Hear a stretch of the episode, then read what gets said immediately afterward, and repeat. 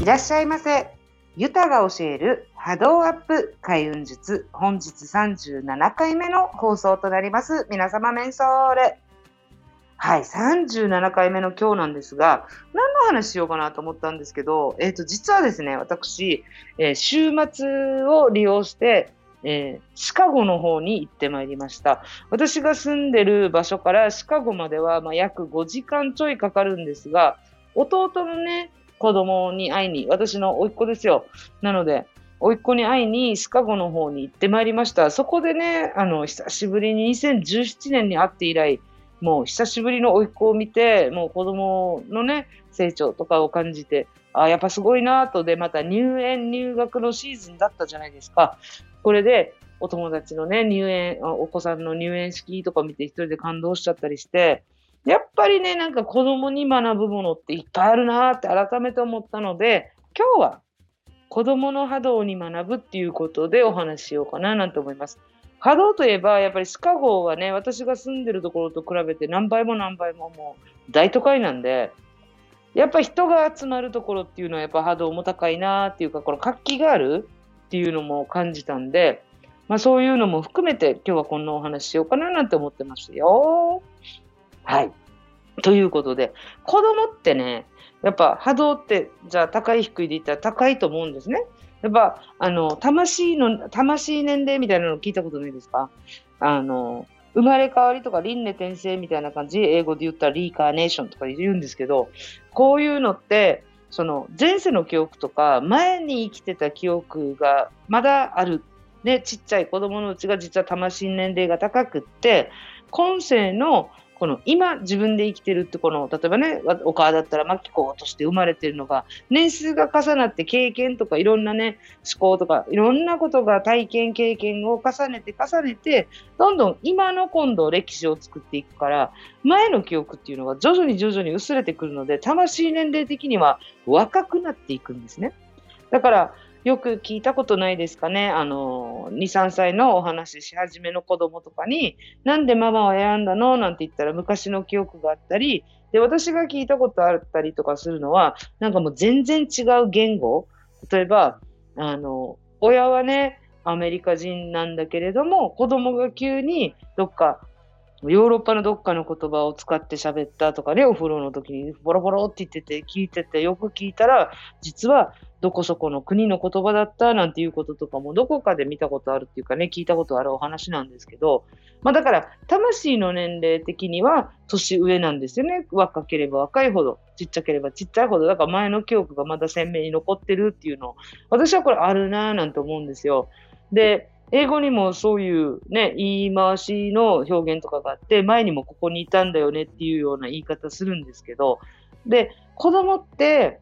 もう本当何もかもが新しい経験だから、私たちにない視点、ない目線とかで、いろんなのを吸収していく。だから、何するにも、チャレンジするっていうかもう真新しいこととかだし、楽しいんだよね。で楽しいし、先入観とかがないから、どんな人にももう素直に目キラッキラでなんかもう話聞いてくれるっていうか、そういうのとかがね、おいっ子と触れてて、やっぱ楽しいなぁなんて思ったんですよ。で、じゃあ、子供の波動ってやっぱ元気100倍だし、もうどこにもかしこにももう興味向いてるし、まあ、エネルギーの塊って感じじゃないですか。で最近お友達がね、だからめいっ子ちゃんとかを見てて、もうこのめいっ子ちゃんのスケジュールに合わせて外に遊ばに連れてったりとかっていうのとかやってても、まあやっぱもうほんと元気玉の塊だななんて話聞いてて思うし、それを久しぶりに味わったこのお友達とかもね、大変とは言うけれども、やっぱ楽しそうで生き生きしてくる。なんか子供目線にね、帰って、やっぱもう一回この世界を見るっていうかね、大げさに言うとね、この子供の目を借りて、この自分の今いる世の中を見るじゃないけど、そういう世界見るのも大切、新鮮に感じてて、改めて思い出されることとかもあるんじゃないかななんて思うんですね。で、あの、やっぱりね、我が子だからこそ期待するし、我が子だからこそ頑張ってほしいし、ね、ついついお母さんたちってダメ出しをしたいところも出てくるんですよ。で、これがまた、ああ、さすがだななんて思ったのが、ベビーマッサージとかをされてるね、北海道にいらっしゃる鈴木千恵美先生っていう方がいるんですけど、あの、千恵美がね、自分のお子さん、あの、ダウンシンドロームも持ってるんですけど、もう、もうめっちゃ生き生き育ててて、楽しくて。で、私はこのいっちゃんって言うんですけど、この子のね、インスタグラムとか見るのもめちゃくちゃエネルギー溢れてて、もうほんと天真爛漫でね、可愛いのよ。目が離せないって言うんですか？ちょっと推しです。私の。で、その子の入園式の姿を見た時にも私写真だったんだけども、号泣しちゃって嬉しくて。で、お母さんの心配よそにも堂々たる、この野生児ぶりっていうんですか、お母さんがね、自分で 野生児って書いてあったので笑っちゃったんですけど、もうその、お、なんて言うんだろう、もうこうだったらこうじゃなきゃいけないとかっていう大人みたいな感性がないからこそ、どんどん新しい世界に飛び込んでいく、そういう勇気とかも、なんか、やっぱ子供に触れるともらえるなっていうのが忘れがちになるんですよ。やっぱ、忙しいしね、みんな仕事もしてるし、その、ルーティンとかもあるし、毎日毎日こなさなきゃいけないことがあるときに、この毎日毎日こなす中でも、真新しいこと、なんか物おじしないで、どんな人なんだろうとか、興味ワクワク。これって、私たちにも、もう本当に、なんだろう、学べるっていうか、取り入れられる大事なことで、新しい人と喋るときも、どんな方なんだろうって相手に興味を示す。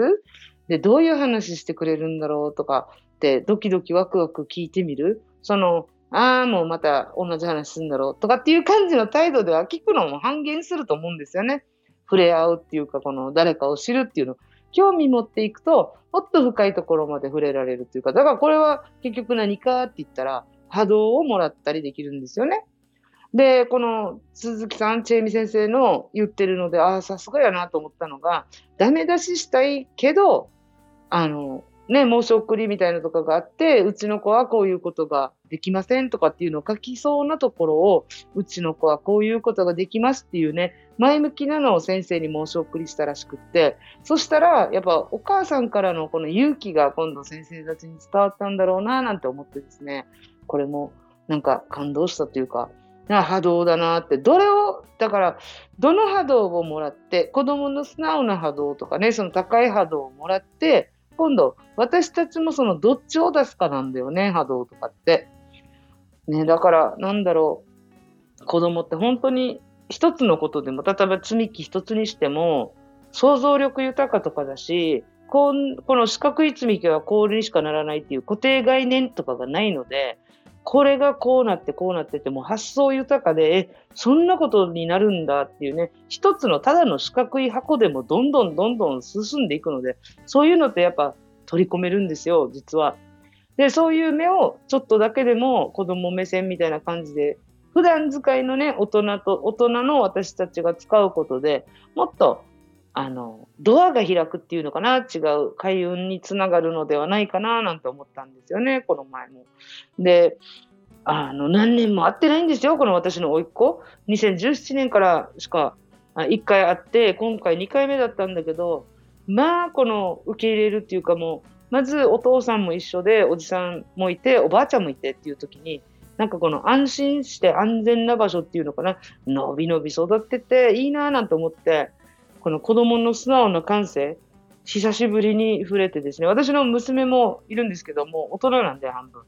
あの、ちょっと 冷静なところがあってですね、キャピキャピはしてくれないんで、やっぱこのちっちゃい子たちと触れると面白いなぁなんて思って、波動の高さってそういうのも大事やなぁって思ったので、ちょっとここのお話なんですよ。だから、確かに期待もしていっぱい頑張ってほしいからこそ、ついついガミガミみたいになるんでしょうけど、こういうことができるんだってね、子供の同じ目線で見てみる。この子供の今日初めて体験するみたいな感じの、この同じ目線で一緒に見てみる。そしたら、どうやって波動を高く持っていって自分もワクワクできるかっていうののヒントになるんじゃないかななんて思いますよ。なので、小さいお子さんがいる方で触れる機会がある場合とかだったら、どんなのにワクワクして何に興味示してどんな感じで取り組んでるんだろうっていうのをちょっとだけ覗いてみてください。そしたら、やっぱりね、今までなんかおじけづいていたこともバーンってドアが開くきっかけになるのではないかななんてすっごい思いました。今の時期、新入園、新入学とかがあるので、ますますね、初めてだらけっていう感じの時期でもあるので、ぜひぜひ機会があるんだったら皆さんも子供さんたちにね、触れてみてください。はい。ということで、短めですが、こちらからはおまけ川柳。近所の子、大声で私の名前呼ぶ、モンキーでですね、はい、すいません。あの、今日字余りなんですけど、私がね、前の前の場所にいた時に、近所の子がね、この子も学校行ってないから4歳とか3歳とかだったのかな。私の名前何？って聞いて、マーキーだよって言ったら、マーキーがね、英語の発音ではモンキーに聞こえるんですよ。モンキーって猿やねん、猿。だから、もうね、近所でですね、道向かい側からとかね、ヘイ、ミス・マーキーって言ってんだけど、ミス・マーキーがまあ、モンキーになるわけですよ。この男の子もまた素直でね、私のところに来て、ねえ、ミス・マキコ、何？って言ったら、なんであなたのお父さん、お母さんはね、あなたにモンキーなんて名前つけたのっていうかもう私大爆笑もうお母さん立ち立ちですよ。なんてこと言うのって。じゃあいいのいいのってマーキーはね、モンキーに聞こえるから私の名前が猿になったっていう話なんですけど、はい。もう道路を通りながらもうモンキー、モンキー言われてましたね。懐かしい。はい。ということで子供のね、こういう素直さとかね、あの、受け止めてなんかひねくれないありのままを受け取る。で、また新しい体験だからこそ何もおじけづいたりとか、ああでもね、こうでもね、私ダメだからっていうのを考えて取り組むんじゃなくて、素直に受け取ってみる。で、その楽しい、嬉しいっていう興味を持って挑んでみるっていうのも開運につながる大事なポイントじゃないかななんて思いました。はい。ということで今日はこの辺でお別れなんですが、もう最後までお聴きくださいまして、ニフェーデービル、ボディービル。また来週、イチャビラヤタイ。この番組はクリックボイス沖縄の制作でお送りいたしました。